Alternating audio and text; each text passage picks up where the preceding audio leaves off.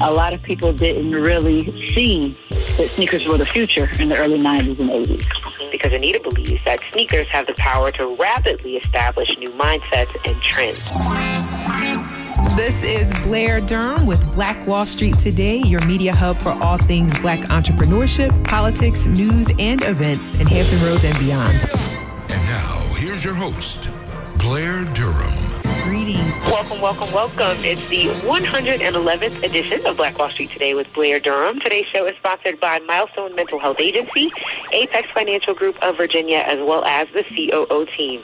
Today our show focuses on social entrepreneurship in the age of COVID-19. Speaking of, have you downloaded our mobile app as of now, Black Brand? Uh, it is available on the Apple as well as the Android platforms, free of charge, a great way to learn about businesses. It Hampton Roads and to stay apprised of various events uh, that our organization is hosting. If not, are you following us on Facebook at Black Brand Biz? Plug in there again for the latest networking and business education events as well. So according to Wikipedia, social entrepreneurship is an approach by individuals, groups, startup companies, or entrepreneurs in which they develop, fund, and implement solutions to social, cultural, or environmental issues. Now that distinguishes it from a solely for-profit business model. And that's why I'm excited to chat with our very first guest today. Uh, we're going to talk now with Anita Lumpkin. She is the founder and CEO of Something for the Culture. As a native of Hampton Roads, Anita's concern for the rapid rates of the rising Atlantic Ocean due to human-induced climate change gave way to a unique business idea as an approach to saving her beloved community. Something for the Culture was established in 2018 to incite a positive impact on Virginia's sneaker community through the creation of interactive educational experiences. The main goal of SFTC is to sneak ahead of climate change by shifting consumption habits. Anita's passion for SFTC is fueled by knowing that the power to win the fight against climate change lies in the hands of the consumer.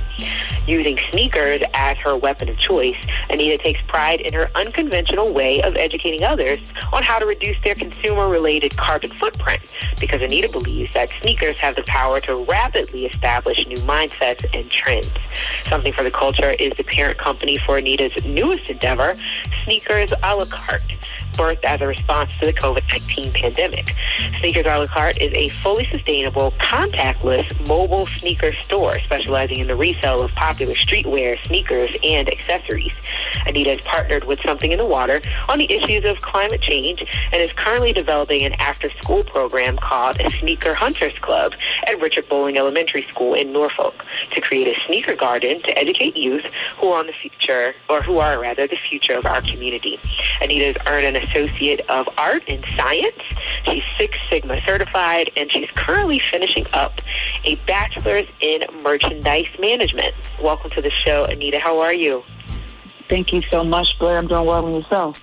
I am doing awesome. So excited to learn about these efforts. Um, and thank you so much for really the creative way in which you are addressing climate change. It's my pleasure. Um, my mother challenged me to find what my niche was and my passion, and then find a way to make social change with using that passion, and that's kind of what I was able to do. Yeah. I'm excited to have this conversation because um, man, I never got into sneakers the way that I wanted to. You know, you talk about your parents. Um, my mother just wasn't really going to develop a budget for me to have the sneaker collection that I really wanted. And as a result, really as an adult, I didn't embrace it. So I'd love it if you'd share with us what qualities make up a sneaker enthusiast. Um, I think the best qualities that I would say that would make up a sneaker enthusiast would be that they're loyal, very loyal to their to the brand. Um, they're also very dedicated, unconventional, open-minded. I think they're smart um, and influential. A lot of people didn't really see that sneakers were the future in the early 90s and 80s. Um, we didn't have the foresight to know that the things that we were buying were going to be what, what they like to call in the sneaker community grails. uh, items that sneakers that are unwearable now have actual value because they are deemed as wearable art now. So I think it's the self-awareness, the artisticness, uh, the passion definitely behind it, and just the open-mindedness altogether. Those things encompass make up what truly a sneakerhead is. Okay. And then just as an aside, how did you actually get into sneakers and this this sort of passion for sneakers before the uh, before the kind of social component? Well, uh, like you brought up, your parents are pretty influential, and believe it or not, my mom's a big sneakerhead. Uh, she wow. actually tells a story about how she used to get joked for wearing high tops in the 70s before sneakers were really so. Some of my earliest memories are just she would teach me how to wash my laces, keep my shoes clean. Um, I remember begging my mom for a pair of, back then in the 80s, it was crazy to buy a pair of shoes for $100, let alone for a child. Yeah. Um, and I begged my mother and begged my mother, begged my mother for a pair of the purple Fila's with the strap. Oh, I'll never boy. forget them. I remember the and, Fila with the strap. With the purple. And mind you, I'm in elementary school, and my mom, uh, she got them for me, and the rule was I couldn't, when I, I had, she put a nail in my wall over my bed. And when I came home from school, I had to take them off, tie them up, and put them on the nail, and I wasn't allowed to play with them outside. And that kind of started my wow. ability to repurpose and keep on the shoes for longer than they should normally have their life cycle. Um, it was it was pretty fun back then doing it. That's I remember those sneakers in particular. Wow. So, okay, so let's go all the way there. Talk about this sneaker garden concept. What is it? What does it mean? Um, yeah. Okay, well, uh, true to life full circle. In elementary school, I was probably the only kid wearing the type of sneakers I wore at that time frame. And I know I was the first to wear the, the shoes. Do you remember the LA Gears, the first shoes that ever lit up in the back? I remember the LA. So the, okay, so I went wow. I went to Suburban Park. Shout out to Suburban Park, and I was actually um, I got in trouble. I won't say trouble, but it my sneakers caused such a commotion. You know how you used to have to walk down the line on the squares, like three blocks from the wall, and everybody. Had to, mm-hmm. It would cause such a commotion because nobody had ever seen shoes that lit up before that my teacher um, made me take them out. My mom had to get them, and then I wasn't allowed to wear them in school. So as I got older, I always that always stuck with me. And so I got an opportunity to work with an elementary school. And my whole goal was to figure out a way how, even though I was shunned for being creative in the sneaker community, how can I infuse sneakers into the education of the youth going full circle now to not only attack them in a social responsible way, but also give them the importance of it's okay to be different. It's okay to express yourself. Um, fashion is definitely expression of not only yourself, but of your culture. And so just giving them that stepping stone to not only know that fashion is your culture, it is your identity, but it also has a purpose in the grand scheme of our um, economical growth as well as our sustainability as a culture in general. So I decided to start with the youth on that. Okay. I- I'm trying to visualize the sneaker garden, though. Did it go over my head? No, it's just simply you take a repurposed sneaker, uh, you select a, a flower. For me, I use I, I pair it with flowers that look like the sneakers. For instance, I'll use an Air Jordan one that's black and blue, and then I would find a flower that encompasses those color palettes and actually drill holes in the sneaker and and plant it, and then you can literally plant it in the earth, so it actually reclaims itself to the earth and I have dozens of tennis shoes of just repurposed shoes. I find shoes. I could be driving down the highway and see a shoe on the side of the street, and I will stop and pull over and collect it to include it in my garden to keep repurposing and adding and showing beauty to the product. Wow. So, a lot of people don't know it takes about 80 years for a tennis shoe to decompose. Okay. Okay, so that's where this is going. So Man, so this is like bigger than trash bags and bottles and straws. We're talking about a material that's not going to break down. Um, and so you're saying, since we have this passion, let's figure out how we can um, hmm, how we can transition it into into something that is is viable for even longer. Right. In essence, we try to for the children. I say I put the lit in sustainability.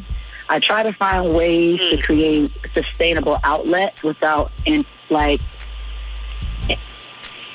taken away from your swag or your style. A lot of people shy from doing what's right because they feel it's a square thing to do or it's um, it's not cool. So I'm trying to infuse the cool with being sustainable. Yeah. Okay. Okay. So where do you see this business in the next five years? Well, my business in particular or sustainability and sneaker culture? Your particular business. So thinking about something for the culture and even sneakers a la carte, uh, what's kind of the, the trajectory? What do you hope and what are you willing to happen with the business? Well, for something for the culture, my ultimate goal has always been to expose alternative business practices and encourage ethical consumption. And I also like to showcase ecological and sustainable products. So it's to create a platform so that over the years we can create some type of hub here in Virginia. In the sneaker culture in general for Virginia, we're missing um, the big education piece. Other states and other uh, cultures within the United States and sneaker cultures, they have their big conventions. They have their big exhibits where the big sneaker companies come in and they educate and they, LA and New York and Miami and Atlanta, they get that attention. But Virginia is kind of the hub of the sneaker and we don't have those things. So my goal is to create those cultural experiences and events for our community so that we can congregate, we can build, we can grow, we can network, and we can, as a group, head into that right direction that we should be. Yeah. In the sneaker community, it's um, resellers, and then there's the creatives. And you can kind of go either way, and I'm trying to push the narrative of the creative you know, I know a number of sneakerheads, right? so I, I think I can understand why you're saying that Virginia is sort of the hub um, for for sneaker activity. But I'd love it if you would elaborate on that. I mean, is there is there a research component that's involved? What what what led you to the conclusion that that VA is is this hub that you speak of? Well, a lot of the most current influential designers and sneaker enthusiasts come straight out of Virginia. Uh, one of the, most popular. Oh yes. Well, we already know we're rich and diverse in just artistry. That's a given. Uh, there's a guy named Sean Wotherspoon. Okay. He created one of the most iconic sneakers to date, right out of Richmond. He's so big that he has shops in Richmond, California, Miami. I mean, this guy's everywhere. He's literally single-handedly transitioned the sneaker game. And believe it or not, his platform is sustainability as well. And these shoes that he made were out of sustainable material, and it just straight shattered the ceiling in the sneaker community. Uh, right out of Richmond, local guy, really nice guy. Um, we all know Pharrell, and Pharrell's just influential on everything, but his sneaker line as well kind of pivoted. It was a change. Um, and then we have a lot of influential sneaker shops here as far as Need Supply, which unfortunately due to the pandemic, they closed down.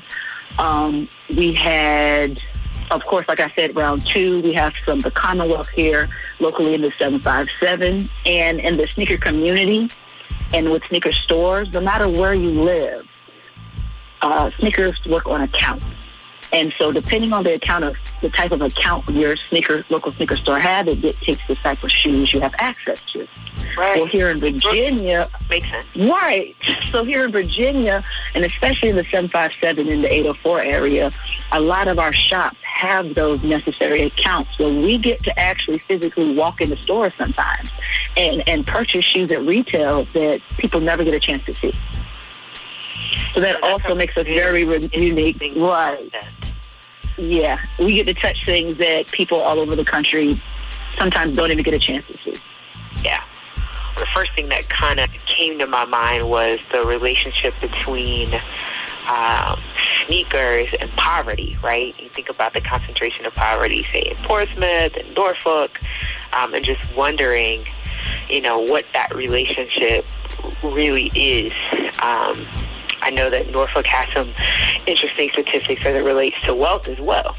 Um, but you know, I, I'm just just thinking through that. You know, culturally and and socially, um, you know, the the prioritization of certain values and so forth. Very interesting what you have what Well- you have happened upon here. Go ahead. Well, that is another part of the stigma that I try to educate and break. Um, sneakers have been officially designated as a tradable commodity.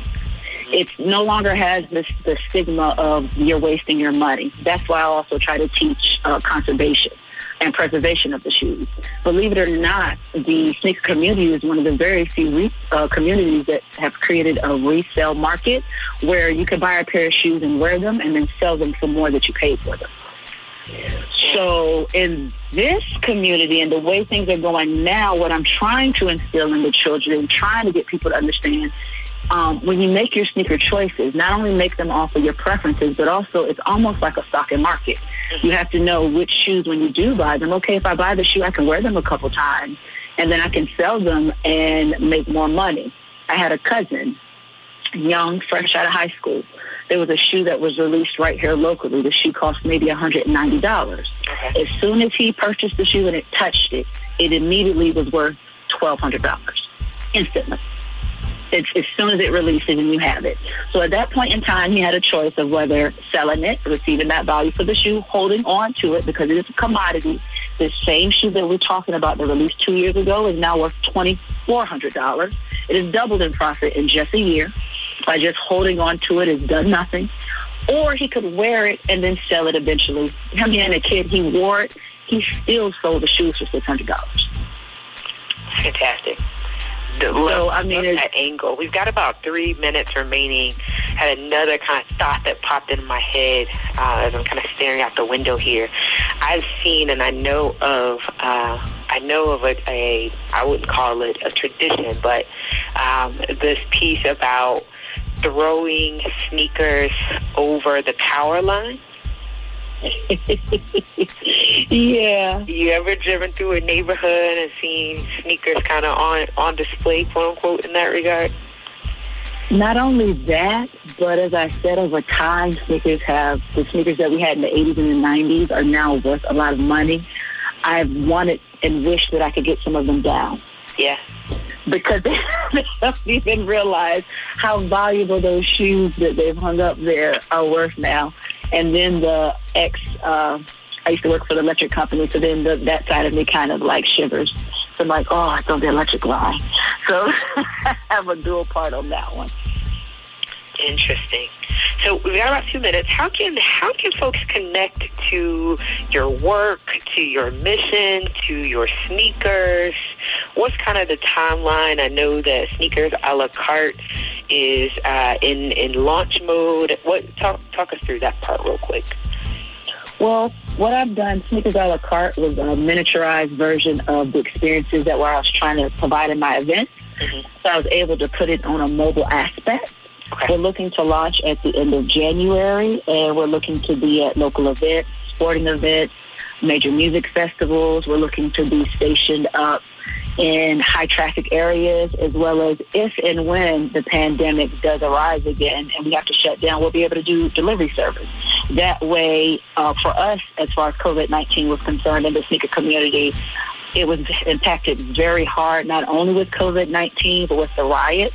So a lot of our big favorite stores had to shut down. So there's a, a big gap right now in just creating that space between brick and mortar and online service. And I feel that Sneakers a la carte will fill that void.